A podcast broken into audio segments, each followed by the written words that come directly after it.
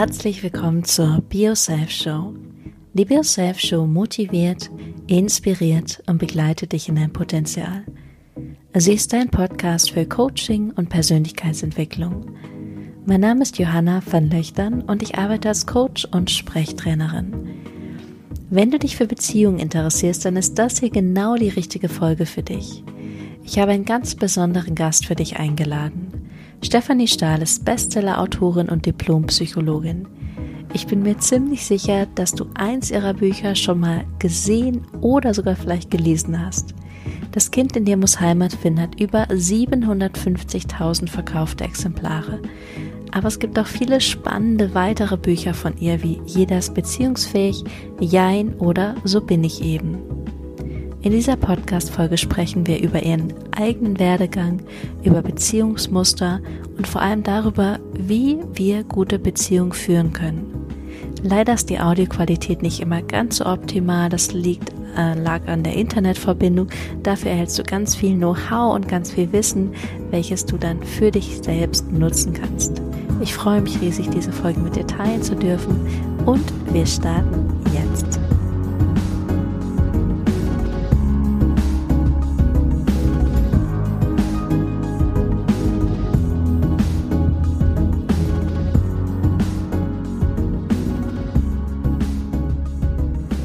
Herzlich willkommen, Stefanie Stahl. Vielen Dank, dass du dir die Zeit genommen hast, hier im Podcast mit dabei zu sein. Und wir starten gleich mit der allerersten Frage. Und ich wohne ja selber in Hamburg. Und ich weiß, dass du ursprünglich aus Hamburg kommst und jetzt mittlerweile in Trier wohnst. Und mich würde interessieren, was hat dich nach Trier geführt und was waren die einzelnen wichtigen Schritte auf diesem Weg? Es war eigentlich nur ein großer Schritt, und zwar, dass ich ähm, nach Trier gezogen bin, um hier Psychologie zu studieren. Mhm. Und ähm, mir hat das von Anfang an hier gut gefallen und dann war ich ja auch ähm, verheiratet hier. Ich, meine erste Ehe habe ich ja noch geschlossen, da war ich noch Studentin mit 26 und ähm, wollte eigentlich unbedingt nach dem Studio zurück. Und das hatte ich mit, mit meinem Mann auch damals so abgesprochen. Und dann war er aber irgendwie störrisch und wollte doch nicht und hin und her. Und dann hatte ich aber auch einen guten Job in Luxemburg gefunden, die ja ähm, auch viel besser bezahlen als die mhm. Deutschen. Es war ein cooler Job und irgendwann dachte ich, ist ja auch cool hier. Ja, und dann hatte ich noch lange immer so Nachentscheidungskonflikte, dachte, hm, eigentlich bist ja doch eher Großstatterin. Und vor ein paar Jahren habe ich beschlossen, nee, mir gefällt das super hier, weil ich extrem gern wandern gehe. Und mhm. wir haben hier mit die schönste Gegend von ganz Deutschland an der Mosel und eine ideal wunderschöne Wandergegend. Und ähm, das ist mir inzwischen so wichtig, dass ich es nicht mehr gegen Hamburg oder Berlin eintauschen wollte, wobei Hamburg natürlich eine super Stadt ist, aber ich bin auch sehr regelmäßig in meiner Heimatstadt. Schön. Sehr oft auch. Ja, das heißt, wie lange ja. wohnst du schon in Trier? Oh, länger, länger als in Hamburg. Mhm. Ähm, muss ich jetzt mal nachrechnen, das sind 30 Jahre. Okay. Krass, ey, wie die Zeit vergeht. Wie ich das schon sage, wird man ganz komisch, ey. Schon Gänsehaut, ey. Ja. Und dein allererstes Buch, was der, oder nicht dein erstes Buch, das stimmt nicht ganz, aber das Buch, was dich in Anführungsstrichen bekannt gemacht hat, ist ja Das Kind in dir muss Heimat finden. Und wie bist du zu dieser Arbeit nach deinem Psychologiestudium und dann auf deiner weiteren Reise zu dieser inneren Kindarbeit gekommen? Die therapeutische Arbeit ähm, bin ich dazu gekommen und dann mit diesem Schattenkind und dem mhm. Sonnenkind, das hat sich daraus entwickelt. Mhm. Es fing eigentlich damit an, dass eine Klientin sagte, oh, ähm, lass uns mal was ganz Konkretes machen. Und dann hörte ich mich quasi selber sagen, okay, dann nehmen Sie jetzt mal einen Zettel und einen Stift. Mhm. Jetzt malen Sie mal so eine Kindersilhouette auf, dann schreiben Sie mal daneben Mama und Papa. Und es war wie so eine Eingebung. Ne? Mhm. Also ähm, das habe ich irgendwie, auf einmal hatte ich so diese Eingebung. Und dann dachte ich, ist ja eigentlich cool, was du da gerade gemacht hast. Und dann habe ich das immer weiter ausgebaut mhm. und dann auch um das Sonnenkind weiterentwickelt. Also Sonnenkind ist ja so das Zielbild, der mhm. Zielzustand. Das Schattenkind sind so die Probleme, die wir durch unsere Kindheit geprägt ähm, mit uns rumtragen. Mhm. Und so ist das aus der Praxis entstanden. Mhm. Mhm. Sehr spannend. Und dann hast du das weiterentwickelt, weil dein Buch, das letzte Buch, was jetzt rausgekommen ist, heißt ja, jeder ist beziehungsfähig. Baut das auf dem Buch davor auf? Ja, das baut auch auf dem Buch davor mhm. auf. Und ähm, ich bin zwar durch dieses Kind hier muss Heimat finden wirklich sehr bekannt geworden, mhm. aber ziemlich viele kannten mich auch schon durch meine Bücher Jein und Jein zum Jahr. Und da ging es ja auch schon um Bindungsangst und, und äh, Beziehungsschwierigkeiten. Und damals war ich also eine der ersten, die sich überhaupt zu diesem Thema in dieser Art und Weise geäußert haben, auch was die Fachliteratur betrifft. Ich, ich bin ja Psychologin und das heißt, ähm, ich gucke auch immer, wenn ich Bücher schreibe, was ist eigentlich der aktuelle Stand auch der Forschung und so mhm. weiter. Und da hab, kann ich mir schon zugute halten, dass ich da einiges Neues auch in, entwickelt habe. Ähm, mhm. Und die ganzen Bücher eine stetige Weiterentwicklung auch sind und aufeinander aufbauen, wobei ich mich auch nicht immer so viel wiederholen mag. Und das ist mhm. auch ein Problem beim Schreiben. Deswegen ähm, sind in unterschiedlichen Büchern auch doch immer noch ziemlich viel unterschiedliche Inhalte, ne? weil ich mhm. will die Leser auch nicht langweilen. Mhm. Ja. Ja. Und warum ist der Titel Jeder ist beziehungsfähig? Manchmal glaubt man das ja nicht. Ja, das ist natürlich ein ziemlich freches Statement. Mhm. Das sollte auch so ein bisschen eine Antwort auf den Michael Nast sein, der ja das sehr bekannte Buch Generation beziehungsunfähig mhm. geschrieben hat. Mhm. Und ganz, ganz viele Beziehungsschwierigkeiten, ähm, die die Menschen haben, die zu mir in die Praxis kommen, die in die Seminare kommen, und natürlich auch viel, was ich aus dem Privatleben weiß, mhm. ähm, wären eigentlich ziemlich einfach zu verändern, wenn sie ein paar grundlegende Dinge ähm, lernen würden, beziehungsweise ihnen ein paar Dinge über sich selbst klarer wären. Mhm. Und von daher kommt das Statement, jeder ist beziehungsfähig, wobei ich das natürlich einschränken muss. Äh, also bei Menschen jetzt äh, mit schweren Persönlichkeitsstörungen oder so ähm, muss ich das natürlich einschränken. Aber die meisten, ich sage ich sag mal die Normalgestörten, ne? also ich sage mal so Leute wie du und ich, sage ich immer die Normalgestörten, die könnten viel, viel beziehungsfähiger sein, wenn sie diese paar Grundregeln beherzigen würden. Mhm. Und was, was sind die Grundregeln? Also eigentlich geht es nur um drei Dinge bei dem Ganzen mit den Beziehungen, seien es jetzt Liebesbeziehungen, seien es Freundschaftsbeziehungen oder Beziehungen unter Kollegen mhm. oder auch Beziehungen von ganzen Staaten untereinander. Es geht da nur um drei Dinge und das ist Bindung. Ne? Wir haben alle ein existenzielles psychisches Grundbedürfnis nach Bindung. Das heißt, ähm, wir können nicht allein sein, wir würden sterben, wenn wir, ähm, wir wären gar nicht überlebensfähig. Und für die Bindung haben wir ganz viele Fähigkeiten. Das heißt, dass wir zuhören können, dass wir mitfühlen können, dass wir kooperieren können, mhm. dass wir liebesfähig sind, also jemanden lieben können oder Zuneigung verspüren können dass wir vertrauen können, uns hingeben können, also ein großes Bedürfnis nach Bindung. Und wir haben aber auch alle ein existenzielles psychisches Grundbedürfnis nach Selbstständigkeit und Autonomie. Mhm. Und ähm, das heißt, da sind ganz andere Fähigkeiten gefragt. Da geht es darum, dass ich erstmal weiß, was ich überhaupt selber will, dass ich mir Ziele setze, dass ich diese Ziele auch irgendwo durchsetzen kann. Das heißt, dass ich mich auch abgrenzen kann, dass ich diskutieren kann, argumentieren kann, streiten kann und mich notfalls auch trennen kann. Und unser ganzes Leben ist ein ständiges, permanentes Auspendeln zwischen Bindung und Autonomie. Das heißt, für die Bindung muss ich immer ein Stück Autonomie aufgeben und für die Autonomie immer ein Stück Bindung. Und eigentlich kann man alle Beziehungsprobleme auf diesem Konflikt, auf diesem Hintergrund reflektieren und das macht die Dinge dann wesentlich klarer mhm. und einfacher, denn oft ist es ja so bei Beziehungsproblemen, ich weiß nicht, wie es dir geht. Ich denke, du hast ja auch diese, diese Erfahrung von dir selbst oder aus dem Freundeskreis. Das sind oft so unendlich komplizierte Geschichten. Mhm. Ne, wenn man ja. äh, eine Freundin hat oder auch wenn man selber betroffen ist. Ich kenne das auch von mir selbst, dass ich mal, äh, ich war ja auch schon in irgendwelche schwierigen Beziehungen mhm. mal verstrickt. Da hätte ich ja stundenlang von erzählen können. Ne? Hat er dies gesagt, habe ich dies gemacht, hat er das und was meinst du? Und dann, dann, dann, dann, dann, da hätte man irgendwie tausend Geschichten erzählen können ähm, um irgendwie zu verstehen, was da vor sich geht. Aber wenn man das mal auf Bindung und Autonomie reduziert, dann sortiert sich das unglaublich klar und einfach, ja.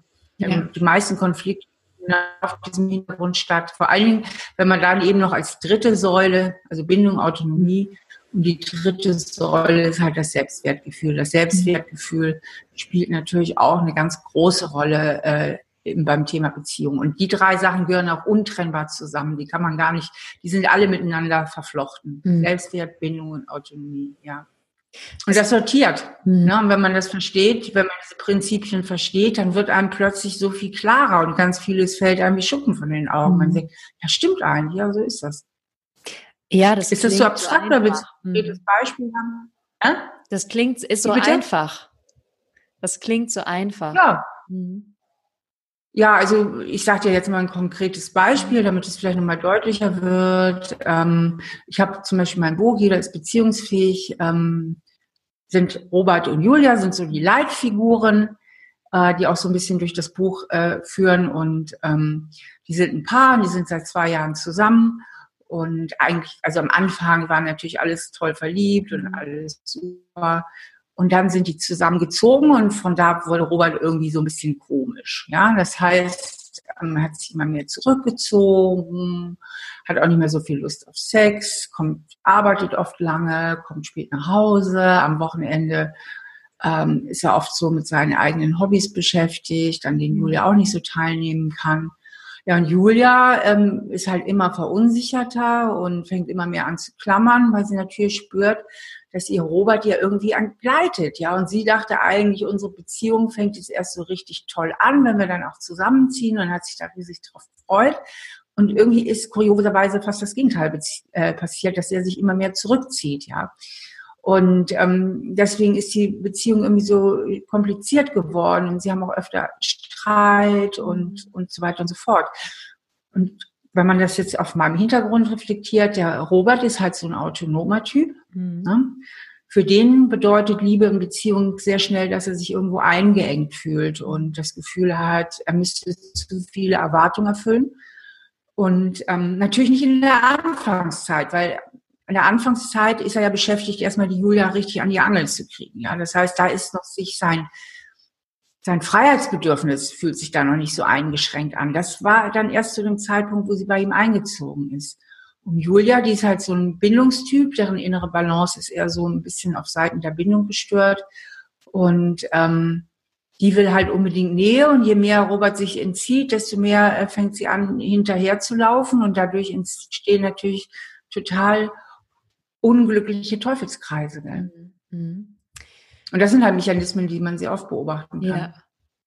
Das heißt aber auch, es gibt eigentlich keine Beziehung, in der es dieses ähm, Autonomie und Freiheit nicht gibt, diesen Konflikt. Es ist ein menschlicher Grundkonflikt. Mhm. Jeder Mensch hat innerlich, also die einen haben ihn gut gelöst, sie sind einfach gut in der Balance. Das heißt, sie sind sowohl gut in der Lage, ähm, sich zu binden, zu kooperieren, empathisch zu sein, mal nachzugeben, Kompromisse einzugehen, als auch in der Lage, einen eigenen Willen zu haben und sich auch mal durchsetzen zu können und auch mal ihr eigenes Ding machen zu können. Und wenn man da innerlich gut in der Balance ist, dann fallen einem Beziehungen auch nicht schwer oder dann kann man sehr glückliche Beziehungen haben, wenn man sich einen richtigen Partner aussucht, mhm. der auch wirklich zu einem passt. Aber beim vielen Menschen ist diese innere Balance ein bisschen gestört. Das heißt, sie sind entweder zu anklammernd und zu unselbstständig. Das heißt, ähm, die können sich gar nicht ein Leben ohne einen Partner vorstellen. Also die fühlen sich allein einfach nicht sicher und andere sind zu autonom. Mhm. Die ähm, brauchen immer wieder ihre Freiheit und ganz, ganz viele pendeln zwischen beiden Polen. Das heißt, in der einen Beziehung sind sie diejenigen, die eher weglaufen und in der anderen Beziehung sind sie diejenigen, die hinterherlaufen. Und das kann auch mal innerhalb einer Beziehung sich mhm. ändern. Also wenn Julia jetzt zum Beispiel anstatt hinter Robert herzulaufen, ähm, ganz cool bliebe und immer mehr ihr eigenes Ding machte, mhm. ne? oder wenn Robert sogar Grund hätte, mal ein bisschen eifersüchtig zu werden, ja, dann könnten sich die Machtverhältnisse auch ganz schnell ändern in der Beziehung, ne? dass mhm. Robert dann derjenige ist, der auch wieder mehr hinterherläuft. Ja. ja. Sehr spannend. Und bevor wir darauf eingehen, wie wir das lösen können, dieses Problem, woher kriegen wir diese Bindungsmodi? Woher kommen die? Also unser ganzes Beziehungsprogramm prägt sich ganz wesentlich bei unseren Eltern. Mhm. ich sage immer, die Eltern sind wie ein Trainingslager für unsere späteren Beziehungen und natürlich auch für unser Selbstwertgefühl. Also in diesen ersten Lebensjahren entstehen sehr viel Prägungen im Gehirn. Mhm. Und das hängt ganz wesentlich auch damit zusammen, dass unser Gehirn tatsächlich nur zu 25 Prozent entwickelt ist, wenn wir auf die Welt kommen. Mhm. Und was da entwickelt ist, das sind so Stammhirnfunktionen, das heißt so Funktionen wie Schlafen, Essen, Durst und so weiter. Ja, also so ganz basale Überlebensfunktionen. Und das andere verknüpft sich alles noch im Kopf. Ne? Also ähm, da werden ganze Datenautobahnen sozusagen angelegt. Und von daher ist es so entscheidend, wie unsere Eltern mit uns umgehen. Also wenn die Eltern zum Beispiel sehr liebevoll sind und ähm, unser Bedürfnis nach Bindung in, in, in diesen ersten Lebensjahren gut ähm, versorgen, indem sie sehr zugewandt sind, liebevoll sind, dann ähm, entsteht eine tiefe Erfahrung und dadurch natürlich auch ein Programm im Kopf, weil sich das ja alles noch verknüpft von Bindung ist was Schönes, auf Bindung kann ich vertrauen, ähm, ich kann überhaupt vertrauen und ich werde geliebt, ja, ich bin angenommen, ähm, äh, da, da sind meine Eltern sind glücklich, dass es mich gibt. Das ist natürlich ganz toll fürs Selbstwertgefühl. Deswegen sage ich auch immer, das gehört alles zusammen. Mhm. Und wenn es den Eltern dann auch noch gelingt, das Kind aber auch ein bisschen loszulassen, das will ja auch nicht nur äh, bekuschelt und geschmust werden, sondern ähm, das will ja auch die Umgebung kennenlernen. Also wir, wir sprechen davon, das Kind kommt auch mit einem angeborenen Erkundungsdrang auf die mhm. Welt und will selbstständig werden. Kleine Kinder wollen unbedingt äh, sich entwickeln, ja, und sind auch so super stolz, wenn sie was selber können und ohne Hilfe der Eltern. Und ähm, ähm, Kinder wollen ja unbedingt groß werden und immer mehr Fähigkeiten erwerben. Also wenn es den Eltern dann auch noch gelingt, das Kind in seiner Autonomie zu fördern und es auch irgendwo loszulassen, ohne Schuldgefühle loszulassen, dann ähm, wird dieser Mensch später gut in der Balance sein. Das finde ich so spannend. Also in dem, in dem Ausmaß, wie es den Eltern gelingt, dem Kind sowohl seine Bindungsbedürfnisse als auch seine autonomen Bedürfnisse mhm. zu erfüllen, in demselben Ausmaß erwirbt dieses Kind eben sowohl Bindungsfähigkeit als auch die Fähigkeit, autonom und selbstständig zu sein. Mhm. mhm. Kennst du jemanden, der beides in guter Balance hat? Der das so ohne, Mich? ja, aber nach viel Arbeit ich. wahrscheinlich auch. ich bin so erzogen. Ja? Ich hatte Glück. Ja, ich kenne einige. Ach, großartig. Also es sind bestimmt, ja, das sind, ähm, das sind nicht so wenig. Ähm, man geht so davon aus, das sind so 40, 50 Prozent der mhm. Bevölkerung schon. Mhm. Aber dann bleiben 50 Prozent übrig, die eben nicht so gut in der Balance sind. Ne? Und die kommen dann alle Wobei zu dir. Ich würde auch sagen, wenn ich mich jetzt entscheiden müsste, ähm, bin ich schon ein bisschen mehr der Bindungstyp. Also wenn ich sagen müsste, okay, wenn ich eine Unwucht habe, dann auf jeden Fall eher zugunsten der Bindung. Mhm. Das schon sagen. Aber ich kann mich auch durchsetzen. Also ich mhm. kann mich auch selbst behaupten. Mhm. Und das ist ja der Punkt, ähm, der so wichtig ist, eben auch in Beziehungen, ähm, was eben auch dieses Freiheitserleben ausmacht. Mhm. Ja, Menschen, die sich schnell eingeengt fühlen in Beziehungen. Das ist ja nicht, weil der Partner sie tatsächlich so sehr einengt, sondern weil sie selbst das Gefühl haben, sie müssten sich zu viel anpassen. Mhm. Ja, weil sie bei ihren Eltern irgendwie erfahren haben, wenn ich will, dass du mich liebst, dann muss ich deine Erwartungen erfüllen und muss mich irgendwie anpassen mhm. und äh, muss mich so ein kleines Stück liegen. Und das ist dann so ein Beziehungsprogramm, das wird mitgenommen ins Erwachsenenleben. Und deswegen mhm. fühlen sich dann Beziehungen schnell wie Freiheitsverlust an. Mhm. Ne? Oder umgekehrt, ähm, auch wenn die, wenn die Eltern zum Beispiel so ein bisschen lieblos waren oder man sich, vielleicht waren sie auch gar nicht lieblos, aber man hat sich, waren vielleicht einfach ein bisschen überfordert und man hat sich manchmal nicht so wichtig genommen gefühlt als Kind oder so, dass man dann auch mal so das Gefühl hat, boah, ich bin gar nicht liebenswert, so wie ich bin und auch eine ganz fürchterliche Verlustangst hat mhm. und deswegen entweder zu viel klammert oder aus lauter Verlustangst gar nicht erst engere Beziehungen eingeht. Also, mhm. aber das gehört ganz eng zusammen. Das sind wie die äh, zwei Kehrseiten einer Medaille. Also Autonomie und Bindung, das ist ganz, ganz eng miteinander verschränkt und der Selbstwert eben darin sozusagen eingewickelt. Mhm. Das ist ein schönes Bild. Und du hast eine Sache in einem Interview gesagt, das passt an dieser Stelle ganz gut. Und zwar hast du gesagt, Menschen, die nach Autonomie streben, fühlen sich in der Einsamkeit sicher, also im Alleinsein. Und Menschen wiederum, die mehr nach Beziehung streben, fühlen sich natürlich auch in Beziehung sicher. Und da habe ich mich so wieder ertappt gefühlt. Und ähm, da ist die Frage an dich, wie, weil ich bin mehr so dieser Autonomie-Typ und fühle mich alleine sicher, wie können wir eine Balance zwischen diesen beiden Sicherheiten oder diesen zwei Polen schaffen? Also ich möchte erstmal nochmal die Aussage vielleicht ja. ein bisschen erklären, mhm. äh, was damit gemeint ist. Ähm, Menschen, deren innere Balance jetzt sehr zugunsten der Bindung eher aus dem Gleichgewicht ist, für die bedeutet Sicherheit, dass jemand bei ihnen ist. Mhm. Ja, weil die Autonomie ist ja bei denen, weil sie aus der Balance sind, eher so ein bisschen zu kurz.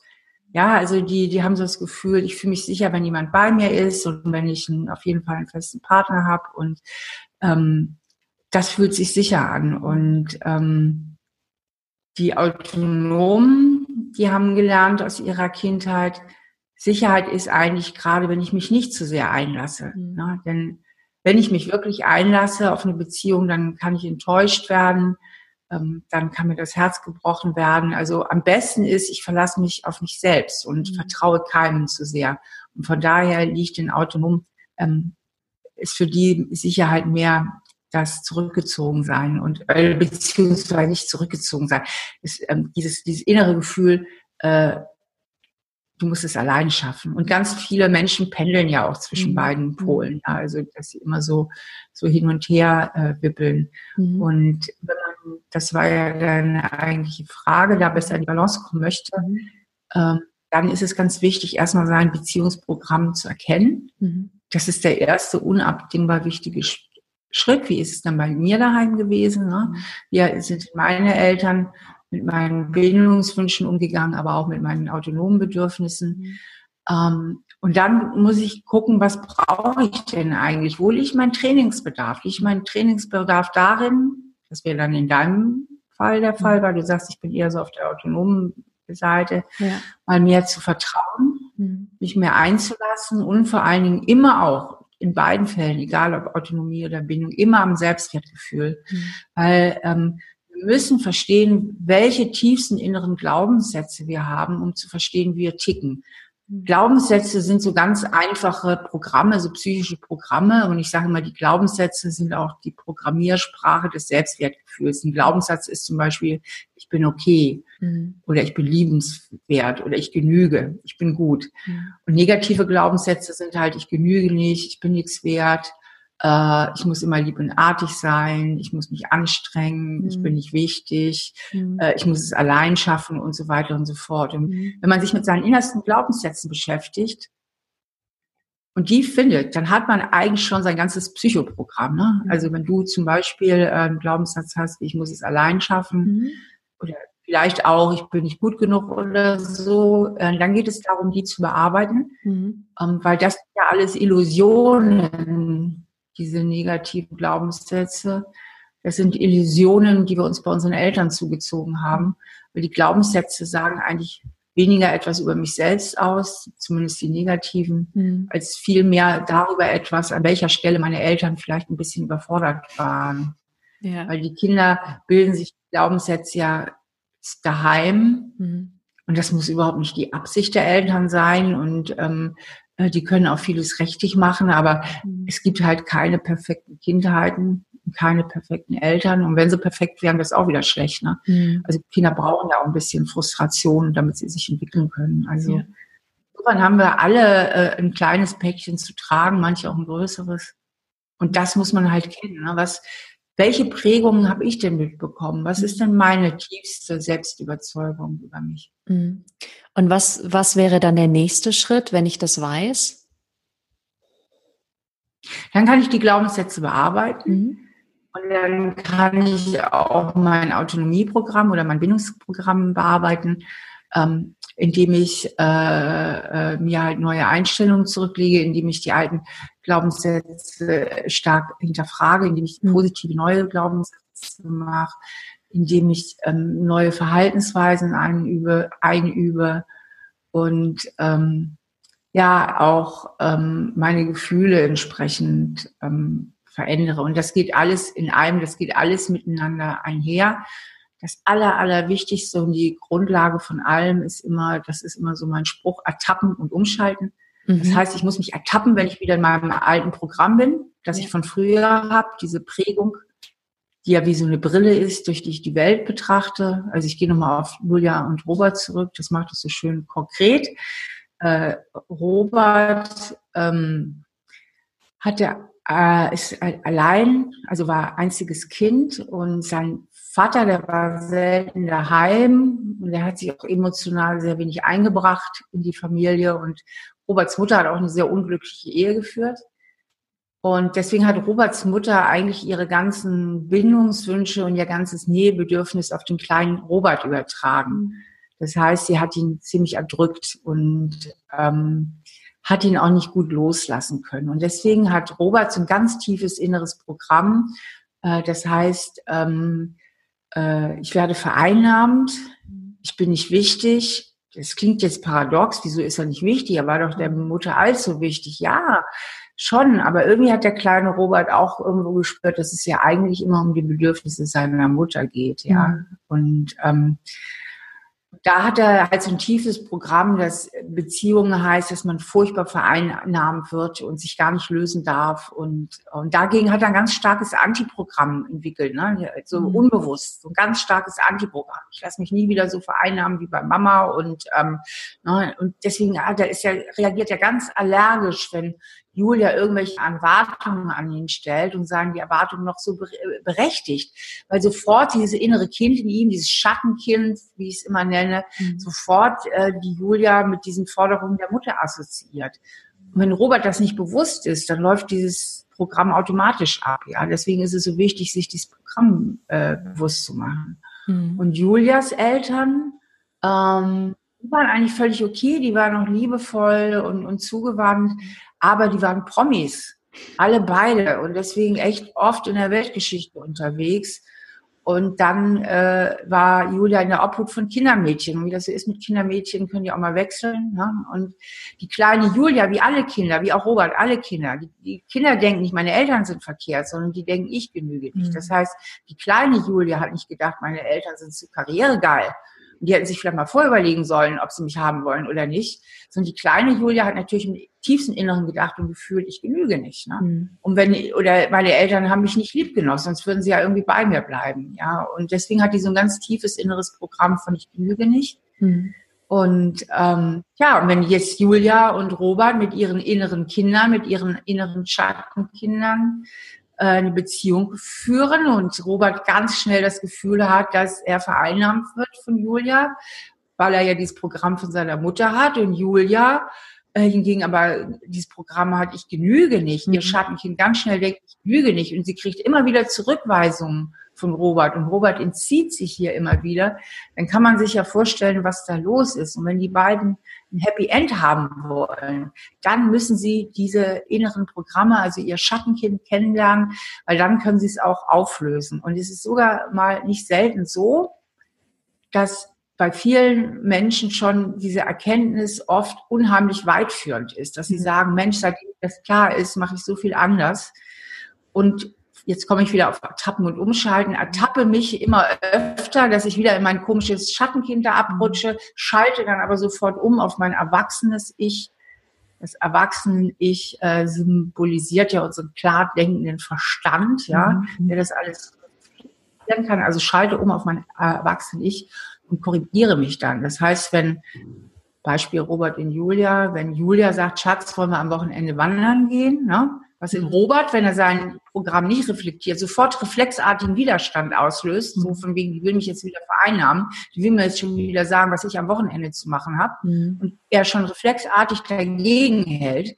Wenn er aber sein Programm kennt und sich ertappt rechtzeitig, merkt, boah, jetzt werde ich schon wieder so ein bisschen bockig und dann aber merkt, Mensch, ich bin wieder voll im Schattenkind und verdammt, heute bin ich doch erwachsen, ne? Und die, die Julia ist ja nicht die Mama. Und natürlich, ich bin ein freier Mensch, ich kann Ja sagen, ich kann auch Nein sagen. Also wenn er sich rechtzeitig ertappt und auf sein Erwachsenen-Ich umschaltet, dann kann er natürlich, dann muss er nicht reflexartig Widerstand, in den Widerstand mhm. gehen, sondern mhm. als Erwachsener kann er erkennen, Mensch, ich bin ja mit Julia auf Augenhöhe, wir haben die gleichen Rechte Und jetzt kann ich mir mal überlegen, habe ich Lust, wandern zu gehen? Wenn er Lust hat, kann er mit einem guten Gefühl Ja sagen. Mhm. Wenn er keine Lust hat, wandern zu gehen, dann kann er mit einem guten Gefühl sagen, ich habe keine Lust. Ähm, und darüber können sie dann verhandeln, irgendwas anderes machen oder was auch immer. Ne? Mhm. Aber solange er in seinem Schattenkind verhaftet ist, der Robert, und das gar nicht erkennt, kann er weder mit einem guten Gefühl Ja sagen, weil er dann sofort das Gefühl hat, er unterwirft sich wieder, so wie bei Mama, ne? er passt mhm. sich viel zu viel an. Und mit einem guten Gefühl Nein sagen kann er auch nicht, weil er dann Schuldgefühle bekommt. Mhm. Und das Gleiche geht für Julia. Ne? Also auch Julia müsste halt äh, mit ihr Schattenkind erkennen und eben erkennen, ach Mensch, natürlich genüge ich. Ja, mhm. das war mit Mama und Papa, das ist damals ein bisschen blöd gelaufen. Und mit, wenn die anders drauf gewesen wären, hätte ich ja jetzt auch andere Glaubenssätze und die sind da völlig beliebig. Und wenn der Robert sich immer wieder zurückzieht, dann ist das nicht, weil ich nicht genüge, sondern weil er ein bisschen ein Problem hat mit Bindung ne? und Beziehungen. Und das hat was mit seiner Mutter zu tun. Das hat gar nichts mit mir zu tun. Mhm. Ja. Entschuldigung bitte. Macht nichts. Ist das so wichtig, dass wir diese äh, Programme erkennen? Mhm, mhm. Und suchen wir uns gezielt Partner, wo wir eigentlich diese alten Programme wiederfinden? Mhm, also es ist öfter so, es ist nicht immer so, ja. aber ähm, es ist nicht selten so. Mhm. Also ich bleibe wieder bei dem Beispiel von Julian Robert, die Julia. Ähm, die ist ja so ein bisschen stärker auf der Bindungsseite. Das heißt, da fehlt so ein bisschen die Autonomie. Die ist zwar schon autonom, die hat einen coolen Beruf und, und die kann auch selbstständig sein. Die hat auch schon alleine gewohnt und ist klargekommen. Darum geht es nicht. Aber so im Innersten, im Innersten spürt sie halt so eine wahnsinnige Sehnsucht nach Bindung und fühlt sich einfach immer am sichersten und stabilsten, ähm, wenn sie in dieser Bindung ist. Und eigentlich im Innersten fühlt sie sich irgendwie auch öfter noch wie ein kleines Kind, was manchmal so das Bedürfnis hat, dass es jemand an die Hand nimmt und so ein bisschen durchs Leben führt. Ja, also es geht nicht um diese äußere Autonomie, sondern diese inneren Gefühle. Und dann ist da so ein Typ wie Robert, ja, der eher überautonom ist. Und da strahlt er ja auch aus. Diese sehr autonomen Typen, die sind ja oft auch sexy, muss man sagen. Ne? Die haben ja so eine, so eine gewisse Coolness, ja. Und das findet die ungeheuer attraktiv, weil es im Grunde genommen das ist, was ihr selber so im Innersten ein bisschen äh, fehlt. Also äh, man sagt ja auch oft, man sucht nach seiner besseren Hälfte. Ne? Und die Autonomie ist ihre bessere Hälfte, die ihr selbst ein bisschen fehlt. Mhm. Und dann kann es aber leider halt passieren, dass sie sich dann immer in so überautonome bindet, mhm. ähm, die dann tatsächlich letztlich auch ein Bindungsproblem haben. Ne? Mhm. Und der Robert findet an der Julia diese warme und sehr liebevolle Ausstrahlung, die mhm. sie hat, attraktiv. Denn eigentlich sehnt sich Robert ja auch wahnsinnig nach Bindung, mhm. ähm, aber er fühlt sich dann halt auch immer wieder so schnell ähm, eingeschränkt. Mhm. Ja. ja. Ist es in deiner eigenen Arbeit so, dass du wirklich nur mit Einzelpersonen arbeitest oder kann es auch mal sein, dass du ein Paar hast, mit denen du beiden arbeitest, sowohl einzeln als auch zusammen? Also ich habe sehr oft Paare in der Therapie mhm. und ich mache das genauso dann, wie du sagst. Ich arbeite zusammen mit denen und manchmal trenne ich die aber auch für Sitzungen, dass ich mit dem einen dann einfach mal ein bisschen tiefer tauchen kann oder das kann ich auch manchmal mit der anderen da sitzt. Aber manchmal ist auch so, ähm, ich gebe ja auch Rückmeldungen und die können auch durchaus mal kritisch sein. Und das mache ich manchmal lieber unter vier Augen. Ne, und sage ihnen, jetzt passen wir mal auf, äh, was weiß ich zu der Frau, jetzt pass mal auf, du bist ja wirklich zu sehr am Klammern. Mhm. Und das macht dich nicht gerade attraktiver. Ne? Und ähm, wenn du deinen Mann wieder ein bisschen mehr an dich binden willst, dann musst du mal ein bisschen cooler und unabhängig. Ne? Und dann, mhm. ne, und das, das sage ich dann nicht vom Mann, das wäre ja dann wieder auch ein Gesicht. Also ich, das würde keinen Sinn machen. Oder äh, wenn ich dem Mann sage, pass mal auf, Sie, Sie haben ja wirklich ein, äh, ein Problem mit Autonomie, ne? Und da wäre es auch wirklich wichtig, dass Sie kompromissbereiter werden. Gut, das kann ich auch mal im Gegensatz im, mhm. im mhm. Gegenwart der Partnerin sagen oder so. Aber ich will nicht zu sehr, dass die dann nach Hause kommen und sagen, siehst du, die Frau Stahl hat ja auch gesagt, die hat ja auch gesagt und so weiter. Ne? Also manchmal ist es besser, die sich einzeln vorzunehmen, damit sie halt ihr Gesicht bewahren können und dann kann ich auch besser Tachlis mit denen reden. Mhm. Ja. Und du sagst ja auch in deinem Buch, wir bauen so Schutzstrategien auf, die gehören ja dann mhm. zum Bindungsmodus.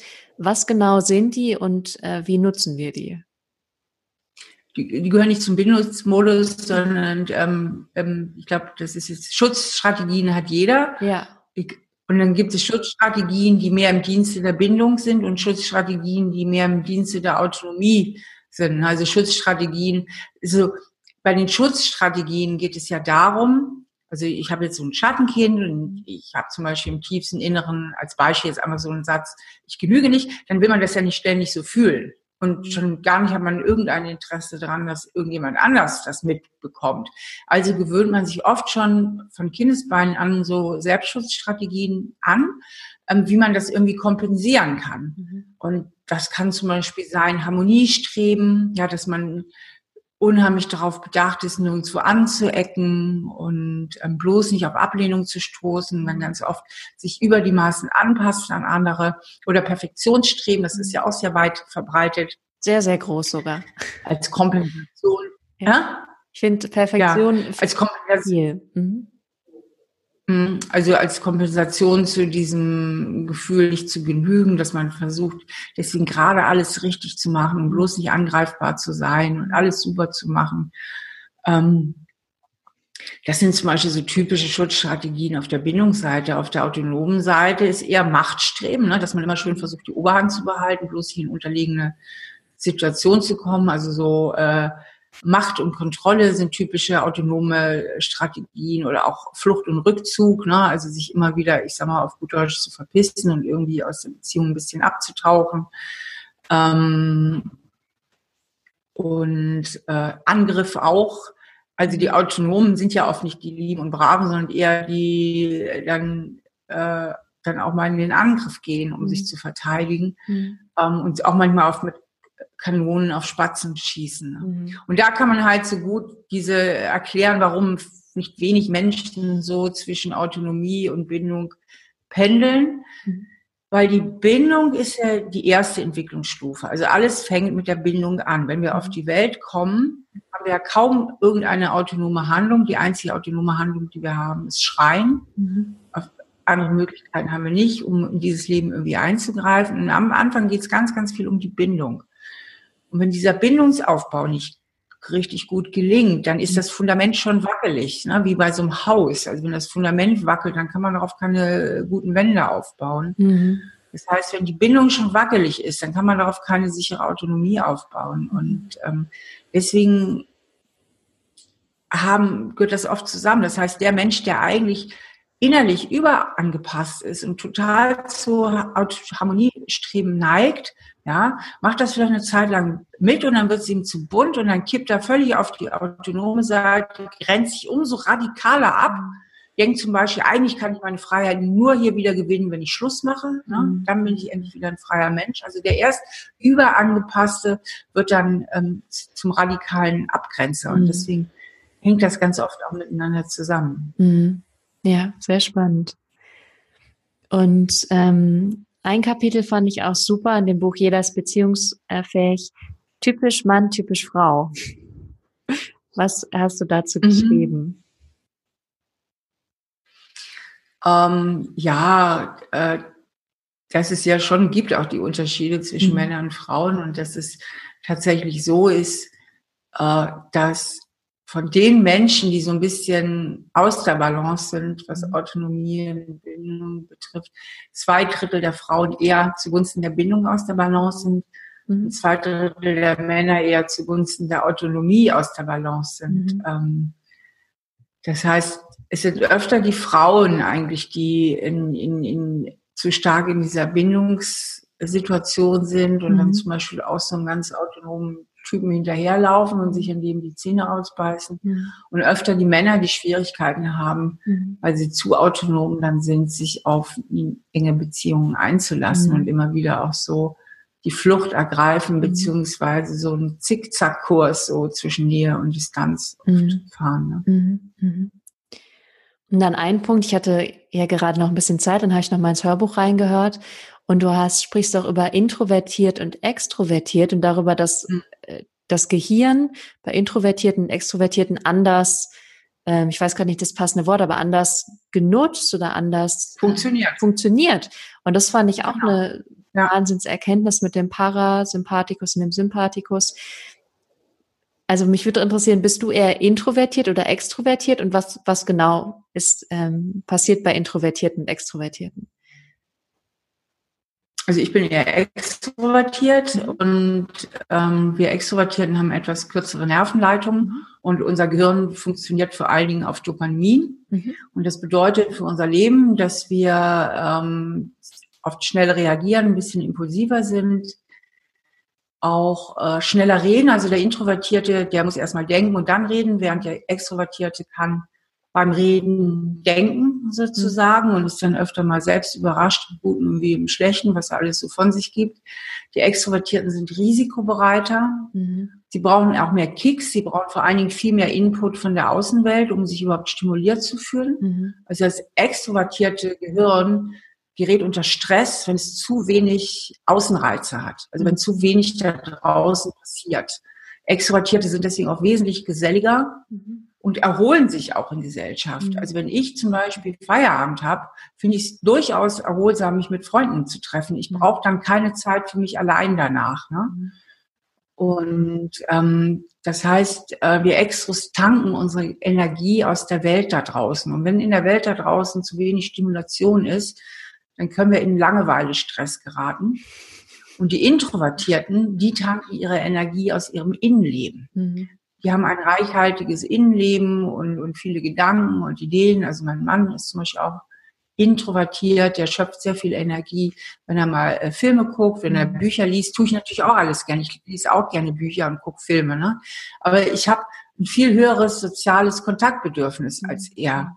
Und ähm, also Intros brauchen immer wieder ihre Rückzugsinseln. Also wenn die zum Beispiel von der Arbeit nach Hause kommen, haben die am liebsten erstmal eine Stunde ihre Ruhe und wollen überhaupt mit überhaupt keinem sprechen. Mhm. Während der Extro, wenn er nach Hause kommt, das sehr angenehm findet, wenn da jemand ist, dem er erstmal von seinem Tag erzählen kann. Und die Introvertierten, die sind halt auch vorsichtiger, besonder. Das introvertierte Gehirn ähm, sucht mehr nach Sicherheit, also sie sind ängstlichere Menschen. Mhm äh, als die Extrovertierten und das introvertierte Gehirn fühlt sich gestresst, wenn zu viel da draußen in der Welt passiert. Also wenn sie zu viel Überstimulation haben an äußeren Reizen. Die brauchen immer wieder ihren Rückzug, ihre Ruheinseln. Und die Stärken halt der Introvertierten sind, dass sie sich sehr, sehr lange konzentrieren können, mhm. unheimlich gut fokussieren können, mhm. dass sie auch oft sehr viele so Interessen verfolgen, auch mit einem langen Atem verfolgen, an Themen sehr lange dranbleiben können, die sie wirklich interessieren, äh, da auch zu unheimlichen Experten werden können, dass sie besonnener sind. Sie bauen auch tatsächlich weniger Unfälle als okay. die risikobereiten, extrovertierten und umsichtiger sind, ja. Mhm. Weil ich bin auf jeden ja. Fall introvertiert und ich finde es auch eine angenehme Sichtweise, dass es nicht heißt, oh, du bist extrovertiert, du bist jemand, der viel unter Menschen ist oder du bist introvertiert, du ziehst, ziehst dich zurück, sondern dass es auch darum geht, was wirklich im Inneren, was es auch für einen Wert hat, dass der eine eher das braucht und der andere eher das braucht. Ich kann mir aber auch vorstellen, dass es in Partnerschaften. Ja, da ist überhaupt keine Wertigkeit drin. Ja, ja, ja. Aber in Partnerschaften. Also ich, ich wollte noch gerne was ja, sehr gerne. Ich wollte gerne noch was dazu mhm. sagen. Ähm, ähm, also die Extros haben es ja ein bisschen leichter bei unserer, unserer extrovertierten Welt, weil, weil diese Extrofähigkeiten, ne, das, die sind auch durchsetzungsfähiger, ne, die sind einfach mutiger, auch Konflikte einzugehen. Mhm. Und sind bessere Selbstdarsteller. Die, die, denen macht das einfach nicht so viel aus, irgendwo auf der Bühne zu stehen, zu reden, ein gutes Wort in eigener Sache einzulegen. Und deswegen denken so manche Intros, oh, ich würde, hätte gerne eine extrovertierte Gemütsumwandlung oder so. Ähm, aber beide haben einfach ihre totalen Stärken. Mhm. Und beide haben ihre Schwächen. Also beide haben so äh, Sachen, wo sie aufpassen müssen. Mhm. Und beide haben unheimliche Stärken. Und ich glaube, die Natur äh, das so eingerichtet hat, weil die Welt einfach beide braucht. Sie braucht diese tatendrangmäßigen Extros, die nach draußen gehen, die risikobereit sind, die sagen, komm, wir machen das jetzt. Ne? Mhm. Und sie brauchen die besonderen Intros, die sagen, Moment mal, jetzt lass uns erst nochmal nachdenken ne? und mal nochmal besser planen und nochmal genau hingucken. Mhm. Also dass die Evolution hat das schon so irgendwie ganz gut eingerichtet, dass es eben beide gibt. Ja, das stimmt. Und wie funktionieren äh, Partnerschaften zwischen Intros und Extros? Oder Extras, ja, gesagt. Also jetzt an meinem eigenen Beispiel kann ich das ja auch sagen. Mein Mann ist ja auch introvertiert, ich bin extrovertiert. Ähm, das muss keine so riesige Hürde sein zwischen Extros und Intros. Es gibt andere Merkmale, die ein bisschen komplizierter sind oder wenn diese Bindung und Autonomiegeschichte aus der Balance ist. Das ist viel, viel entscheidender. Mhm. Ähm, bei Partnerschaften muss man halt nur einfach gucken, ähm, dass man ganz gute Kompromisse findet. Also wie gesagt, mein Kontaktbedürfnis ist einfach höher als das meines Mannes und das heißt einfach auf gut Deutsch, dass ich manchmal auch alleine losziehe und er einfach mal zu Hause bleibt und in seine Introwelt versinkt und auf der anderen Seite, dass er eben auch mitkommt und ähm, dann auch mal gerne mit mir unterwegs ist und ähm, auch meinem Kontaktbedürfnis. Mhm. Und es ist ja auch nicht so, dass Intros jetzt die völligen Einzelgänger sind. Ja, ich meine, auch mein Mann ist gerne mal unter Freunden und äh, trifft Leute, ist doch völlig klar. Mhm. Nur eben dosierter als ich. ich. Ich mhm. kann davon halt eben mehr gebrauchen. Und dann ist halt auch wichtig, dass ähm, man vielleicht weiß, was ich eben schon mal sagte, der Extro kann laut reden und denken und der Intro muss manchmal immer nachdenken und da kann es natürlich auch zu Missverständnissen kommen. Das mhm. heißt, die extrovertierte Frau kommt nach Haus und der Mann ist schon da und sie sagt, na Schatz, wie war dein Tag? Und der Mann, der Intro, geht dann in sich und überlegt, wie war denn jetzt mein Tag, weil er erstmal nachdenken muss. Die Frau denkt, dann, Missverständnis, warum antwortet der Stoffel nicht, ne? Und erzählt, erzählt dann von ihrem Tag und er denkt dann wieder, ah, da haben wir es wieder, die quasi sowieso die ganze Zeit, interessiert sie gar nicht, ne? wie mein Tag gewesen ist. Also wenn man solche Sachen weiß, ja, dass die Intros ein bisschen länger brauchen oder auch in Konflikten, die Extros haben die Fähigkeit, Intros an die Wand zu reden. Mhm. Gerade weil sie immer laut denken und reden können. Und die Intros müssen erstmal immer sortieren und sich für sich das mal sortieren. Und da kann eine ganz tolle Verabredung sein, dass man sagt, pass mal auf, lass uns morgen weiterreden. Ich muss jetzt, ich habe gehört, was du gesagt hast, ich muss das jetzt auf meine Introart erstmal alles sortieren. Mhm. Und dann setzen wir morgen das Gespräch weiter, ähm, dass man halt einfach auch äh, solche Verabredungen mhm. treffen kann. Und was halt auch wichtig ist, zu wissen, die, die Intros sind einfach ein bisschen konfliktscheuer. Das heißt, da müssen wir auch öfter mal nachfragen, ähm, ist das jetzt okay oder wie geht's dir denn? erzähl mal und so weiter. Ne? Und die Extros sind halt einfach impulsiver. Und äh, mein Mann weiß das Gott sei Dank und ist ausgesprochen da echt gelassen und großzügig. Und wenn ich mal ein paar Minuten habe, bleibt er einfach ruhig und geht nicht drauf ein, sonst würde es ganz schnell sizilianisch werden, sage ich mal, zwischen uns. Er bleibt einfach cool und dann gehen die Extros ja, kommen ja auch schnell wieder runter. Die sind zwar impulsiv, aber auch gar nicht nachtragen, kommen wieder runter. Ich komme dann wieder runter, dann weiß ich natürlich selber, dass ich völlig übers Ziel hinausgegangen bin. Dann sage ich auch, tut mir leid, Schatz, das war jetzt ein bisschen reich übertrieben, sagt er, ist alles okay, ich kenne dich ja. Ne? Also wenn man auch bei, so einem Intro, ne, für den kann ja sonst manchmal die Welt zusammenbrechen, ja, weil wenn extra laut oder die Tür zuschlägt, das heißt für den noch gar nicht viel. Wenn Intro das machen würde, wäre er wahrscheinlich schon kurz vor der Scheidung oder so. Ich meine, ich übertreibe jetzt, ja, aber dadurch werden ja solche Reaktionen auch oft falsch eingeschätzt, mhm. ja, dass, dass die Intros dann denken, Gott, oh Gott, muss die jetzt so, muss das alles so schlimm sein, dass sie jetzt so ausflippt. Aber äh, durch die Impulsivität können die Exos halt auch mal wegen kleinerer Sachen ein bisschen hochgehen und die meinen das gar nicht so böse und die beruhigen sich dann auch wieder. Da darf man dann auch mal ein bisschen Erbarmen mit uns armen Extros zeigen. Das ist ja dann auch ein Thema von einer guten Kommunikation in der Beziehung, finde ich. Ja, ja. Und wie funktionieren denn gute Beziehungen an sich? Also ganz wichtig ist eben wirklich, dass beide Partner eine relativ, relativ gute Balance haben zwischen mhm. Autonomie und Bindung. Das heißt, dass sie ein, sich einfühlen können in den anderen, dass sie zuhören können, dass mhm. sie sich beziehen können, dass sie mhm. vertrauen können, ja, also wirklich Kompromisse eingehen können, auch mal nachgeben können.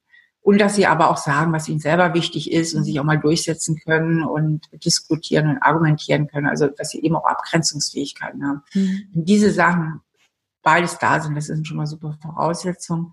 Und dann ist natürlich wirklich wichtig, dass man irgendwo auch eine gewisse Ähnlichkeit hat. Das haben alle psychologischen Studien ergeben. Mhm da ist viel Forschung äh, zu gemacht worden, und zwar zu der Frage, welche Paare haben es denn jetzt leichter? Mhm. Gleich und gleich gesellt sich gern oder Gegensätze ziehen sich an? Ne? Und alle Studien haben ergeben, gleich und gleich hat es wesentlich leichter miteinander. Mhm. Also wenn man so gemeinsame Werte hat und ein paar gemeinsame Hobbys, das müssen ja auch nicht alles gemeinsam sein, das ist ja okay, aber trotzdem, ähm, je ähnlicher man sich ist, umso besser. Und da ähm, spielen natürlich auch gewisse Persönlichkeitseigenschaften eine Rolle. Und wer da schon mal Spaß hat, ich habe auf meiner Homepage mhm. einen Persönlichkeitstest, mhm. kann man kostenlos machen. Mhm. Und der ist sehr aufschlussreich und der misst vier persönliche Eigenschaften, also so Dimensionen, unter anderem eben auch Extro- oder Introversion, zu welcher Neigung, mhm. zu welcher Sache man da eher tendiert. Und wer daran Spaß hat und sagt, das ist super, das ist ja echt cool, dem rate ich dann auch wirklich mal, äh, sich das Buch zu holen. Dann versteht mhm. er nämlich das ganze Prinzip. Und da kann man mhm. wirklich sagen, ne? also mein Mann und ich haben, außer dass er introvertiert ist und ich extrovertiert, haben wir sonst alle gemeinsame Dimensionen. Wir sind beide Fühlentscheider, wir sind beide organisierte Typen und wir sind beide abstrakte Wahrnehmer. Ich erkläre jetzt nicht, was das alles bedeutet, aber da mhm. hängt eben ganz viel dran an diesen Dimensionen, genau wie an Intro- oder Extroversion. Das sind ja Bündel von Verhaltensweisen, die mhm. da dran hängen. Mhm. Ja. Das ist ja Wahnsinn, wie das allein von der Persönlichkeit ausmacht. Mhm. Und das Spannende ist, dass es hochgradig genetisch bedingt, ja. Mhm. Also egal, was jetzt meine Eltern oder die Eltern verbrochen haben, ja, das ist uns quasi in die Wiege gelegt. Und die anderen Dimensionen, die da gemessen werden, auch. Ne? Und mhm. das, das ist wirklich ein ganz, ganz spannendes Konzept, muss ich sagen. Weißt du, wie hoch dieser Anteil ist von das, was uns angeboren ist und das, was wir äh, noch lernen oder verändern können? Gibt es da Studien zu? Kommt auf die Persönlichkeitseigenschaften an. Okay. Also viele haben eine hohe genetische äh, Festlegung, aber mhm. zum Beispiel so ein äh, Merkmal wie Ehrlichkeit, mhm. das hat eine hohe auch, ähm, wie sagt man, Umwelt. Einfluss. Das heißt, welch, wie war der Wert bei uns im Elternhaus? Wie haben meine Eltern mich da erzogen? Mhm. Ähm, das ähm, ist unterschiedlich. Also bei diesen vier psychologischen Dimensionen, die in, in dem Persönlichkeitstest gemessen werden, den ich auf der Homepage habe, geht man davon aus, ähm, dass die alle eine hohe genetische Komponente haben. Deswegen misst der Test auch nur im gesunden Bereich eigentlich. Also der misst jetzt nicht, wie gestört wir sind, sondern was uns eigentlich an Persönlichkeit in die Wiege gelegt worden ist. Mhm. Und ähm, äh, von daher ist das sehr interessant, auch sehr wertschätzend. Und die Homepage ist stephaniestahl.de, oder? Genau. Genau. Ja, genau. stephaniestahl.de. Und da ist auch direkt vorne auf der ersten Seite ähm, dieser Test, den kann man anklicken, da hat man sich in zehn Minuten durchgeklickt. Okay. Kriegt sofort sein Ergebnis. Ja, und was auch ganz toll ist, das kann ich jetzt einmal kurz erwähnen, du hast auch einen Kurs, und das wusste ich lange gar nicht, zu dem, zu dem Buch Ein Kind in dir muss Heimat finden. Ähm, den findet man mittlerweile, glaube ich, ja. auch auf deiner Homepage, oder? Ja, also ähm, es gab ja zwei Sorten von Kursen. Ja. Einmal ah. gebe ich ja Seminare. Ja.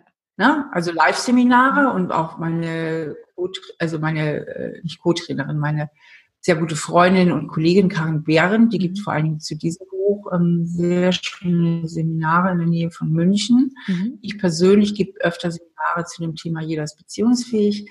Und dann habe ich einen Online-Kurs. Mhm. Den ähm, haben wir ganz professionell über vier Tage gedreht mhm. und ähm, das heißt, den kann man von zu Hause aus machen und der ist zu dem Thema Das Kind in dir muss Heimat finden und äh, der steht auch auf meiner Homepage, beziehungsweise den kann man auch leicht im Netz finden. Und den kann man halt buchen und dann komme ich sozusagen ins Wohnzimmer. so wie bei mir jetzt. genau. Ja. Sehr schön. Ähm, wie finde ich denn den passenden Partner? Ähm, also ich finde, es ist halt ganz, ganz wichtig, dass man selber auch ein bisschen gut aufgestellt ist, also dass man selber halt sein Schattenkind im Auge hat und dadurch wenig geneigt ist, immer so die eigenen Schatten auf die Außenwelt zu projizieren. Mhm. Und ich glaube, je klarer man selbst ist, desto klarer kann man auch das Gegenüber erkennen. Mhm. Desto klarer kann man auch erkennen, was von einem gut ist oder nicht. Mhm. Und da muss man natürlich auch ein bisschen Glück haben wobei man dem Glück auch sehr nachhelfen kann. Ähm, ich habe mich neulich mit einer Freundin getroffen, die ähm, seit zwei Jahren getrennt ist. Eine schwierige, war eine lange Ehe und eine echt schwierige und blöde Trennung. Mhm. Und die ist jetzt hat einen neuen und ist mega happy mit dem und ist jetzt deswegen auch zu dem nach München gezogen.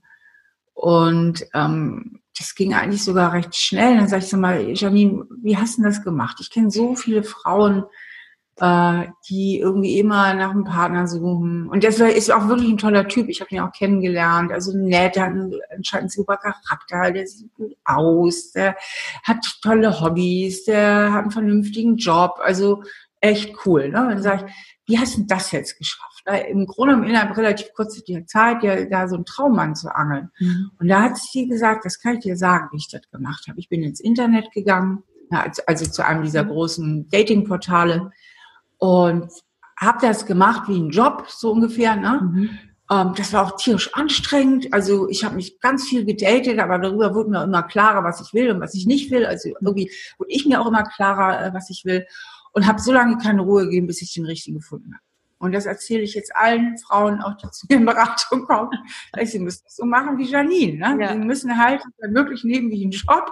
Ja. Weil ähm, sie hat ihr Glück einfach in die Hand genommen. Sie hat gesagt, ich wusste, ich will einfach einen neuen Partner haben mhm. und habe so lange keine Ruhe gegeben, bis ich ihn gefunden habe. Ja, ja. super. Dafür sind geklappt. die Internetsachen ja auch wirklich toll. Mhm. Ja, und, und ich muss auch da mal sagen, weil viele sagen, äh, Internet und äh, Dating und ich finde das alles so doof und so. Mhm.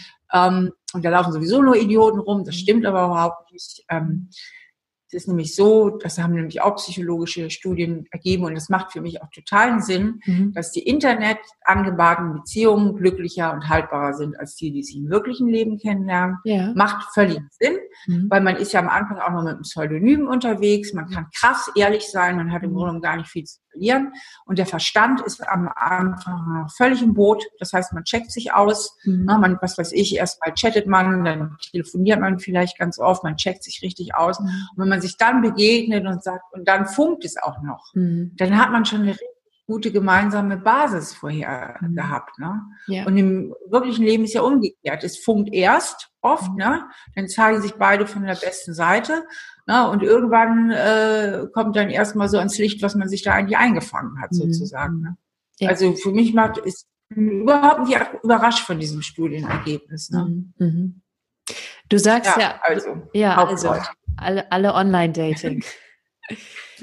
ja. Du sagst ja auch, man muss sich trennen können, um in einer Beziehung zu sein. Oder man muss jederzeit, also das muss für einen möglich sein, so dass man in einer guten Beziehung sein kann, oder? ja, ich sage, wer keine Trennungskompetenz hat, der kann sich auch nicht binden. Ja, ja. Ähm, es gibt halt Menschen, die so das Gefühl haben, wenn ich einmal Ja sage, habe ich auf ewig mein Recht verwirkt, noch einmal Nein sagen zu dürfen. Und ähm, dann ist natürlich eine engere Bindung echt gefährlich. Ne? Also unter der Option, wenn ich jetzt mich wirklich mal einlasse und Ja sage, dann darf ich mich nie wieder trennen. Dahinter steckt so ein Glaubenssatz, wie ich darf nicht enttäuschen ne? oder ich muss dich glücklich machen oder ich ja. bin zu 100 Prozent für dein Glück verantwortlich. Solche mhm. Glaubenssätze können da wirken sein. Äh, also wer äh, sich dann die Option verspielt, sich auch nochmal trennen zu können oder auch weil er sich innerlich viel zu abhängig fühlt. Ne? Es gibt auch Menschen, die spüren so, oh Gott, wenn ich mich jetzt wirklich einlasse, dann fühle ich mich so abhängig und so ausgeliefert, das geht gar nicht. Ne? ähm, und die dann auch so Gefühle haben, ich, ich käme da nie wieder raus aus der Nummer, ne? ich kann mhm. mich gar nicht trennen. Und ja. deswegen, ähm, das ist eben dieses Gefühl der inneren Wahlfreiheit, dass man jederzeit das Gefühl hat, ein freier Mensch zu sein, was natürlich auch die Option beinhaltet, dass man sich trennen kann, wenn es mhm. einem zu blöd wird. Ne? Mhm. Und es hat auch wieder viel mit dem dritten Standbein Selbstwertschätzung zu tun, oder? ja, Selbstwertschätzung, Selbstwertbildung, Autonomie, die sind, die gehören ja. ganz, ganz eng zusammen. Wie können wir mehr Selbstwertschätzung lernen? Ja, eben indem wir eben dieses Schattenkind erstmal erkennen, erstmal erkennen, woran liegt es eigentlich? Na, was sind denn meine selbstabwertenden Glaubenssätze? Und dann, ich habe ja diese schöne Übung mit dem Sonnenkind. Mhm. Das Sonnenkind ist ja wie eine ganz klare Zieloption, mhm. ja, dass man das ich wirklich mit meinen Leserinnen und Lesern dieses Sonnenkind erstelle. Ich nehme die ja alle so recht eng an die Hand. Ich habe da übrigens auch ein Arbeitsbuch zu entwickelt. Ja. Ähm, das wird auch sehr gut angenommen. Ich habe mhm. da auch echt tolle Rückmeldungen, auch im, bei mhm. Amazon und so. Mhm, Diese Arbeitsbuch. Mhm. Was? Ich verlinke das dann auch alles nochmal in den oh, Show Notes. Ja, mhm. ja, ja, schön. Und diese Arbeitsbuch sage ich immer, das ist wie Therapie zum selbermachen. Ja, das ist auch die vier und dann kann man alles da reinschreiben und ähm, da kann man eben Step by Step erstmal sein Schattenkind kennenlernen, dann sein erwachsenes Ich stärken und dann das Sonnenkind in sich immer mehr entwickeln. Ja. Und das Sonnenkind ist der klare Gegenzustand. Das heißt, das A und O ist halt, dass man sich nicht mehr mit seinem Schattenkind identifiziert. Das nichts anderes bedeutet, dass man aufhört, alles zu glauben, was man fühlt und denkt, dass man aufhört, so solche unsinnigen Sätze zu glauben, ich genüge nicht oder ich bin mhm. nichts wert mhm. oder ich muss immer lieb und artig sein und so weiter und so fort. Und damit das gelingt, ähm, dafür nehme ich halt die Leserinnen und Leser an die Hand und mache da auch einiges an Übungen. Sehr gut. Zum Abschluss, was würdest du gerne gefragt werden, was du noch nie gefragt wurdest? Boah, die kommen ist aber echt überraschend, die Frage. Was ich noch nie gefragt worden bin, ja, vielleicht irgendwas Persönliches oder ja. äh, was mir wirklich wichtig ist zu vermitteln. Was ist dir wirklich hm. wichtig zu vermitteln? Mir ist sehr wichtig, ähm, dass diese persönliche Selbstreflexion, ne, darum geht es ja in all meinen Büchern, ja, mhm. Ähm, dass es eben nicht nur darum geht, ähm, dass man selbst zufriedener und glücklicher ist, mhm. sondern dass diese Selbstreflexion und damit natürlich auch irgendwo auch ein höheres Maß an Zufriedenheit und Glücklichkeit mhm. äh, oder Glück auch die unabdingbare Voraussetzung ist, um einfach auch ein besserer Mensch zu werden. Weil es geht ja nicht nur darum, dass ich mein eigenes Leben möglichst zufrieden oder glücklich verbringe, sondern es geht ja auch darum, dass ich, während ich lebe, die anderen möglichst wenig störe bei ihrem Leben, sage ich mal so, beziehungsweise im Gegenteil, dass ich eher Gutes bewirke oder auch gute Taten mache. Denn alles Übel dieser Welt, alles Übel dieser Welt kommt eben aus diesem Mangel an Selbstreflexion. Und wir haben so viel Übel in der Welt. Und das, das, das liegt ja daran, dass wir viele Politiker haben, die alles tun würden, aber niemals so eins meiner Bücher zu lesen, die sagen, Schattenkind, was das für Blödsinn. Ja, also, die sich überhaupt nicht selbst reflektieren. Und deswegen ist das mir so eine Herzensangelegenheit, auch mit den Büchern, ähm, dass ähm, den, den Menschen dabei zu helfen, und das meine ich jetzt nicht von oben herab, ich bin ja selbst auch immer in diesem Prozess drin. Ja, also das ist jetzt keine ähm, Moralpredigt, sondern ich meine es auf Augenhöhe, dass wir alle uns da weiterentwickeln, um selber glücklicher zu werden, aber auch um die besseren Menschen zu werden. Das mhm. ist eine ganz äh, große Herzensangelegenheit. Wunderschön, vielen Dank. Und die allerletzte Frage, was bedeutet es für dich, du selbst zu sein? Ich selbst zu sein, oh, ich, ähm, ich, bin ziemlich authentisch, mhm. also das wird mir auch immer wieder rückgemeldet. Das heißt, äh, ich bin eigentlich so, wie ich bin. Mhm. Das heißt ja nicht, dass ich meine Meinung irgendwie um die Ohren haue ne, oder so, aber dass ich schon sage, was ich gut finde, was ich nicht so gut finde und mhm. dass ich schon einfach so bin, wie ich bin und da auch gar nicht so besonders ständig über meinen äußeren Eindruck oder so nachdenke. Ja. Wo ich über den nachdenke, das so ähm, ist eher so über so eine persönliche äußere Eitelkeit, ne, dass ich mhm. gut aussehe. Aber nicht so mit dem Inneren. Mit dem Inneren habe ich da nicht so Probleme. Also mit dem mhm. Inneren, jetzt bei so einem Internet, bei so einem Interview, dann gucke ich halt, dass ich geschminkt bin. Mhm. So, das ist eher so auf einer äußeren. Aber so innerlich ähm, bin ich halt, wie ich bin. Ja. So. Cool. Bin ich eben, so heißt ja eins meiner Bücher. Da geht es um diese Persönlichkeitseigenschaften, von denen ich Wie heißt das? Habe. So bin ich eben. So bin ich das eben. Das, das, war mein erstes Buch. Ah. Das ist ein mega Longseller. Das ist ja. seit 15 Jahren auf dem Markt und läuft und läuft und läuft und läuft.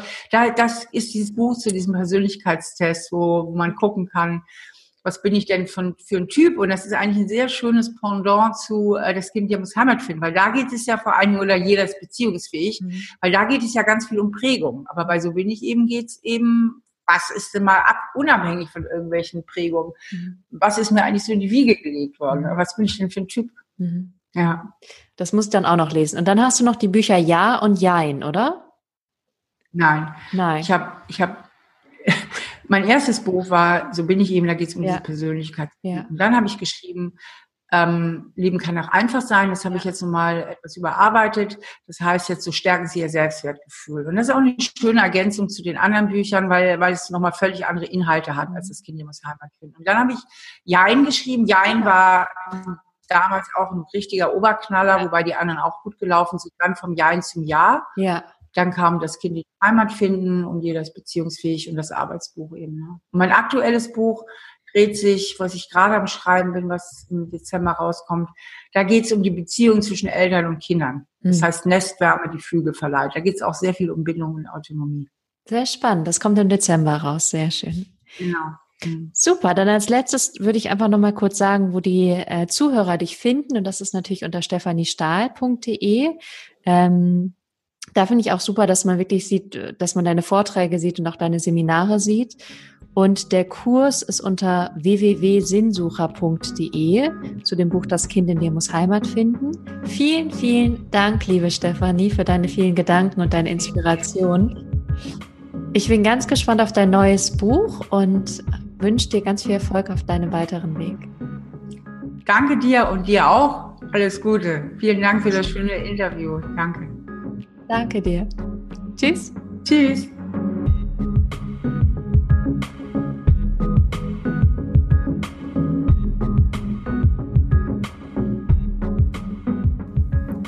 So, das war das Interview. Ich hoffe, es hat dir gut gefallen.